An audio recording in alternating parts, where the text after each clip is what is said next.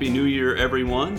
Welcome back to the RSVP Music Chat. I'm John Sinkevics, And I'm Ralston. and we are here to once again chat about things that are happening in the music scene and kind of looking back a little bit, mostly maybe looking forward to 2018. Some of the things that maybe Ralston and I are kind of interested in seeing, and maybe uh, some of the things that we sort of are talk, talked about from from the past year. You know, I I just got done doing a, a radio show here at WYCE, and I was going through some of the number one uh, played local and regional artists from 2017, and I have to admit that it was a pretty robust collection of artists that A lot are of variety, represented. a lot, of, lot of styles, but it's mostly the, the, the, the number one slots as seen by you. This is the number one. These are what? No, these are the what Valent, what the programmers here have played on the air. The number of plays. Oh, so that's the actually coming played. from the radio Yeah, this is station, actual chart. not The just ra- local spins, No, radio station actually supplies me with the figures, and then I just post the chart. So yeah, it's interesting to see what what the programmers are playing, and what on top of that also is being requested by some of the listeners. And you know, it's been it's been a good year. You got the Warren Treaty, you've got Seth Bernard. Uh, we, we just talked about a little bit about uh, Moxie Strings was the first one that made the Hot Top Five back in January. The album actually came out uh, the pre, at the end of the previous year, but it's a marvelous album that I think got overlooked a little bit in, in the mix.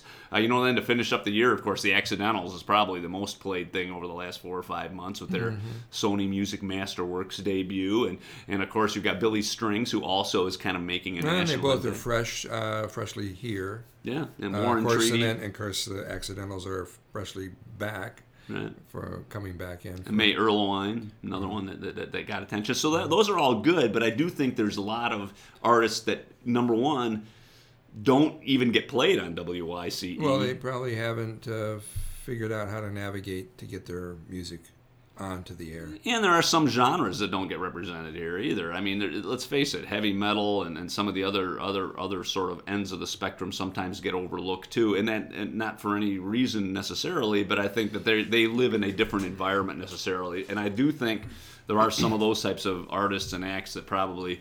Um, are, have made an impact as well over the last year, so Well, it's just kind of fun to see. The programming, uh, I mean, anybody, what the interesting thing about community radio is that anybody can be a programmer.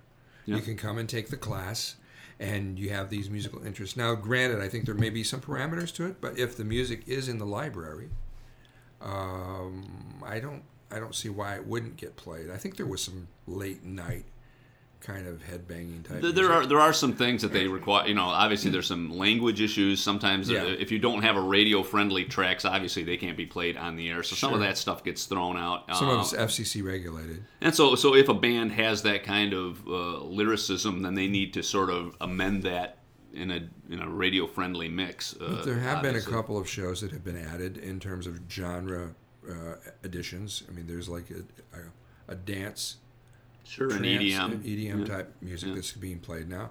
Uh, Rick Chime has got a hip hop hip-hop show. Sure. Uh, and I asked him, I said, you know, it's kind of hard because a lot of that music does tend to have buried in it or layered in it somewhere, you know, certain language issues, which is an FCC problem Right. that we have.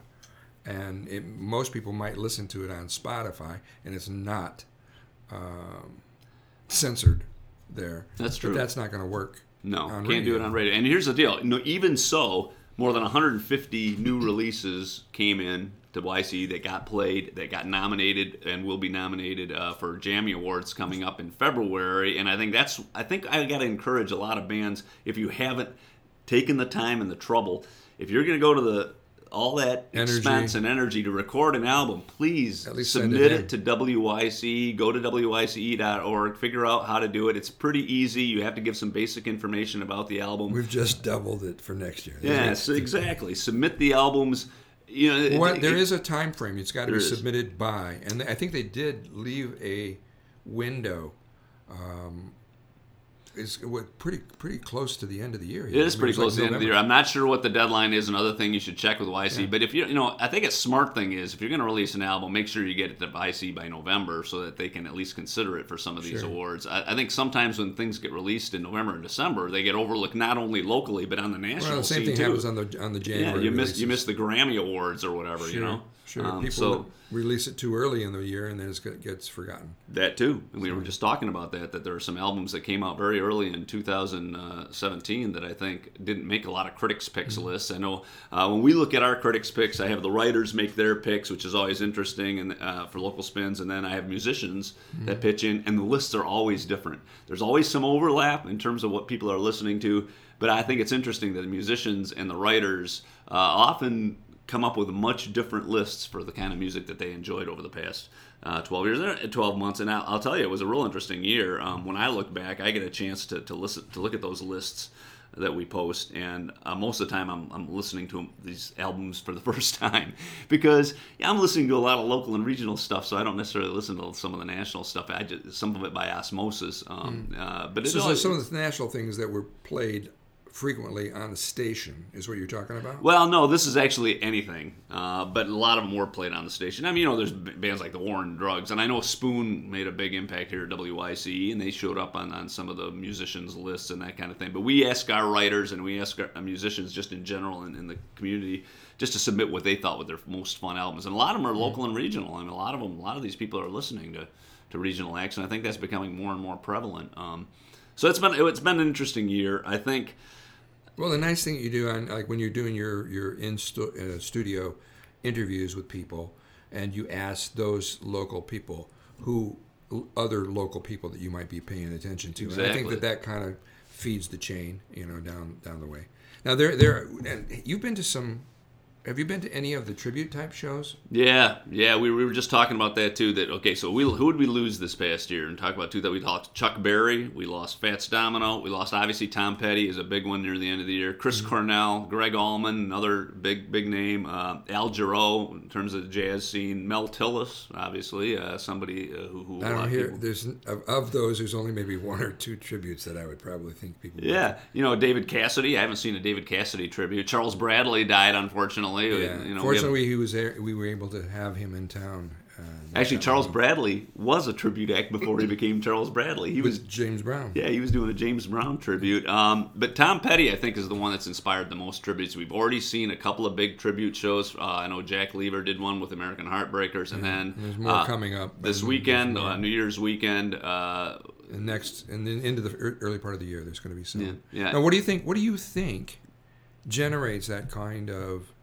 of uh, an interest and and is it do people will people come out to to support oh, they're huge. Tribute shows in general, tribute acts in general, have done very well. You talk about some of these national touring tribute acts are doing well, but Tom Petty, for some reason, because I think it was his songwriting. Well, I think it of work. resonated with a lot of musicians. I mean, I haven't seen. I'll be. I'll be honest with you. I think it's surprising we haven't seen Chuck Berry tributes around here because look at the impact that he had. But that goes Right. back so far. Tom Petty was recent was yeah far Yeah. more I mean, recent. he was just he was just gearing up for the new for the new tour yeah, too, exactly. right So, so I think I think a lot of songwriters, for instance, the the Te- Petty tribute taking place on Saturday night, uh, this uh, New Year's uh, weekend uh, at the Pyramid Scheme. Think about the people who are involved with that, like Max Lockwood and and, and uh, May Erlewine and Joe Van Acker. I mean, these guys are actually they're not contemporaries of Tom Petty. These are No, younger no, younger people that grew up on it yeah Yeah, their parents. not like a listened to it. lever Yeah, but lever lever nails it yeah, he's got the voice. he nails it He's got the voice, and so does Max. Max does a pretty good job with, with, with, with Tom Petty. But I just think it's interesting that, that Tom Petty really did span the generations. I Now, mean, do you think it's important? I mean, like, th- and that's the thing. Do do you try to um, mi- mimic to the same degree, or can you? Should we- should we be Interpret. seeing interpretations of it where people are actually bringing their own style I to actually, the songs? I actually enjoy both. I mean, when you watch Jack do his thing, it's Mm-hmm. fun to see how much he sounds like Tom Petty. is, yeah. And he can do the various accents, even the various parts of Tom Petty's career, you know, where he sounds more like Bob Dylan or whatever. Um, and then on the other hand, I love hearing like a female vocalist interpret some of Tom Petty's songs, Uh, and, and it sounds a little bit different. Um, as long as you stay sort of true to the spirit of the song, I think it's good. Look, my band has done zillion Tom. We always have a Tom Petty song or two in our set list, and we don't sound like Tom Petty. I mean, Right. but we Now, really put a lot of or- energy or into it. do- does I somebody tend to sing. I tend to sing most of the Petty stuff, but uh, we. I, the funniest thing was we played a show with Jack Lever once, and I felt like I was on stage with Tom Petty. Mm-hmm. So you were Benmont Tench. Yeah, exactly. I wish. Um, no, I think tribute acts actually. I think it's fun to see them do this. I know Hazy Past is going to be doing one at Rockford Brewing on uh, after New Year's, and I know there's another one. Actually, Jack's going to be doing one at Speakeasy Lounge, kind of a semi-acoustic Part one at the end of February. Yeah, February Okay. 28th. He's Oh, going to be be doing. cool. Like um. So we're actually going to do a whole tribute month at Speakeasy Lounge because of that very reason. Because I think So are we moving away from from original songwriting, No. or or because it seems like there, this happened in, in England. I noticed when I when I was over there with Walter Trout, there was we would we would in the back rooms, the green rooms, were just covered with posters uh, of tribute bands because they were huge. I mean, people would Right. come out and act almost the same as they did when they first came out on the scene. But what was what interesting was there was the the bands were a lot different. I mean, it was T Rex was one of the tribute bands. I, I haven't seen a T Rex Right, here, but No, it's interesting because a lot of cover band. I mean, cover bands are the most. They play more than any other bands locally, right? That's just the way it is. Right, Cover bands, and they are they're essentially paying tribute to these artists, but it's a variety of artists all night long, whether Right. it's country or rock or whatever it is. But but to do an entire evening of a particular artist's songs, it has to be the right artist. I mean, that Beatles thing has gotten really popular around here lately in the Grand Rapids area, and they're going to be playing at Speakeasy Lounge starting up in February. People just love spending an entire evening immersed in the Beatles, from their old stuff to their new stuff, because their repertoire is so influential and it covers so. I I think it, I think that kind of thing well, definitely draws a crowd. Yeah, the spectrum of what's there is Yeah. variety as well. I mean, you Tom can- Petty, you know, look at all the songs he's got to pick from. You know, you you know, it's amazing to see what's happened. You know, and uh, we're, we're actually going to do a Sade tribute. That could be interesting to see how that comes off, and and then uh, uh, Steve Earle as well. I mean, these are songwriters. I think you have to have really good songs to do a tribute night. I think you know the Rolling Stones or or whatever, and obviously there's a certain level of popularity that comes with it. Well, I know, Sean, you know, there there are the various people, the Joan Baez's and the Shawn Colvins and and uh, everybody who does covers of you know everybody from Dylan and I mean the John Prine was a, was a cover night that they did at the Yeah. Wealthy too. That was Yeah, Prine Time or something. yeah, yeah. They've been doing that fairly regularly That- the last couple of years. Again, a, a great songwriter. You know. and I think it draws a specific crowd. It targets an audience. Uh, I think the interesting thing, like I say about the Petty thing, when I went and saw the Petty tribute that they did at the uh, Tip Top Deluxe not long after he Mm-hmm. died, um, it was an interesting mix in the crowd. There were people obviously in their 50s and 60s Sure, who grew up sure. with Petty, and then there were all these young people that were singing along to the Petty songs who were in their 20s. Well, we're pulled together in a time of, of, of grief or, or mourning, I think, to some degree. We want to experience that. You That want to too. be in a group, right? especially when you lose somebody. You know, Prince, when Prince died, I mean, Prince so many tribute, yeah. Prince tributes. It inspired so much emotion. People felt like they had. I think musicians felt like they had to express Right. themselves. You know. These are the songs that played on the soundtrack and what were inspirational to us. Yeah. So, what uh, what what particular band do you do you see? What I mean, what would be the lineup of a, of a, of a tribute night that you'd like to see?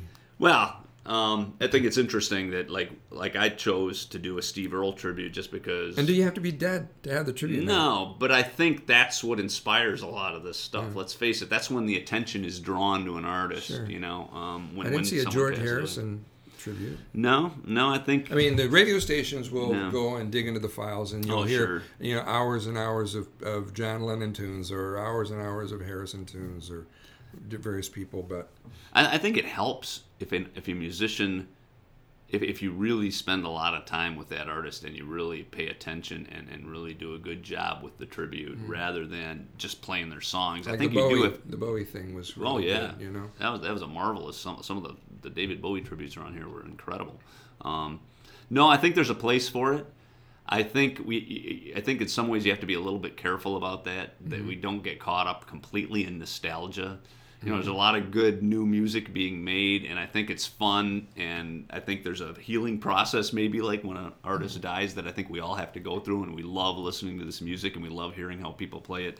But you know, I do think that um, venues can easily get carried away and say, "Yeah, but a tribute act is going to draw more people than this guy playing original music." But I wonder if any of the people that are listening have had uh, an experience like what would be the best evening or experience Yeah. they've had on a tribute night. Would that be the yeah, which are which artists? What are the top ten artists to pay tribute to? Speak- The- pipe yeah, go to SpeakPipe here, right here, uh, local spins. You'll see the you can click on it, and you can actually leave a voicemail message for us, and we'll chat about it. We actually have one that we're going to be talking about in our next podcast, which is great. We've had a you little folks. bit of problems with weather and intermittent things that have happened Yeah, in each of to- our lives. Life happens. It does, especially around the holidays. No and doubt about uh, it. since this is a free-form subscription of sorts, you know, we haven't had to be. We've been flexible. Let's just say. We will always be flexible at RSVP. yeah. But we do intend to have some special guests coming up in 2018, so definitely look forward to that. We've talked about a lot of different artists that we plan on, on having uh, sort of in studio as our studio moves, so to speak. So we will definitely be a part of that. Uh, but yeah, we definitely want to hear from you folks. Um, what tribute acts inspire you as a musician? What tribute acts are you willing to go see? And is it overdone? Do, what, what makes you, what upsets you about a tribute act? Or, or, or, or do you think we're paying too much, we pay too much attention to, to that kind of thing? Or, or, or are we, is there a place for it? Well, and, and how respond? I mean, here's the other. Here's the one Yeah. thing, and not to, not to take away from it because I think this has been a pretty feel good show. Uh, Yeah. uh, talking about stuff, but at the same time, you know, the logistics of our responsibility as artists, where it falls to these artists have written these songs. They are part of their legacy, but they also are connected to royalties. Sure. Uh, where does that fall? Does that fall to the artist that's performing? No, Does falls it to fall the to the venue? Falls or, to the or- venues. Or, should it be both? You know, Yeah. I mean, Well, that's because, another- because if you if, if the artists themselves, as artists, Right. we understand that we Sure. have an investment they, that they to do as well. Sure. It's interesting. I think we need, I think one of the Um, There needs to be a podcasts we should devote to next in 2018 is the ASCAP BMI thing. And I know a lot of venues are concerned about it Yeah. because of the fees that they have to pay, but it is the one way in which a lot of artists who do the songwriting And it varies. I mean, Make Ca- money. Canada, Canada has a whole different feel for Right. it. Uh, Europe has a different situation. Sure, sure. I mean, I don't even know what China or, or Asia has going on with it. That would be a place that should somebody be able to land something, and then there was a royalty connected to, to that, man, you'd be making bank, I would think. Yeah, you know, it's interesting when you're performing live. Yeah, the venue, the, the responsibility falls on the venue. But uh, if you're recording something, you Right. need to ask for permission to to include this song on something that you're going to sell. Well, you're selling your CDs. You're selling your CDs. You really need to get the permission of the artist or the songwriter and the copyright holder, and that's something that I think sometimes happens and often does not. Now, if you're only selling a limited number of copies, quite often that fee can be pretty small. At least when I yeah. when I investigated it uh, many years ago, uh, that fee was very small for for you know, under 500 copies or whatever it is. But you know, if, if something takes off.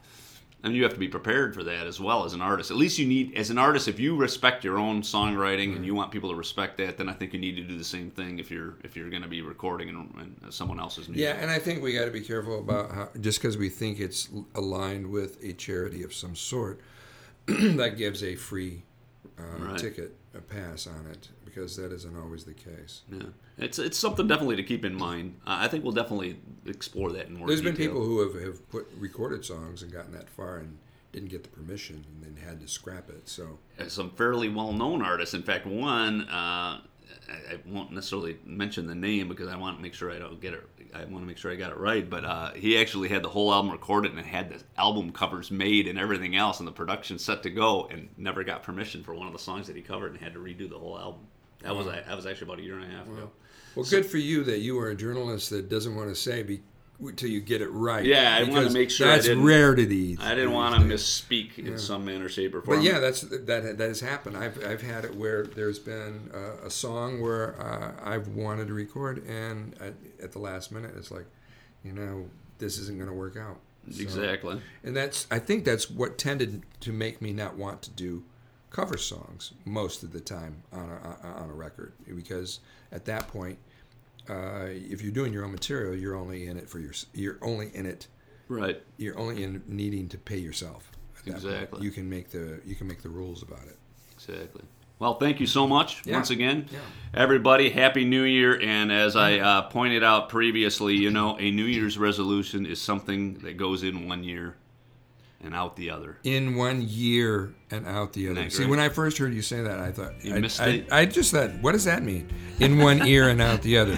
I didn't hear the year. year. Okay, now there now we got to be sp- sp- specific. All right, we'll see you next time. See you next year. Hope you hear. Hope we hear from all of you on SpeakPipe.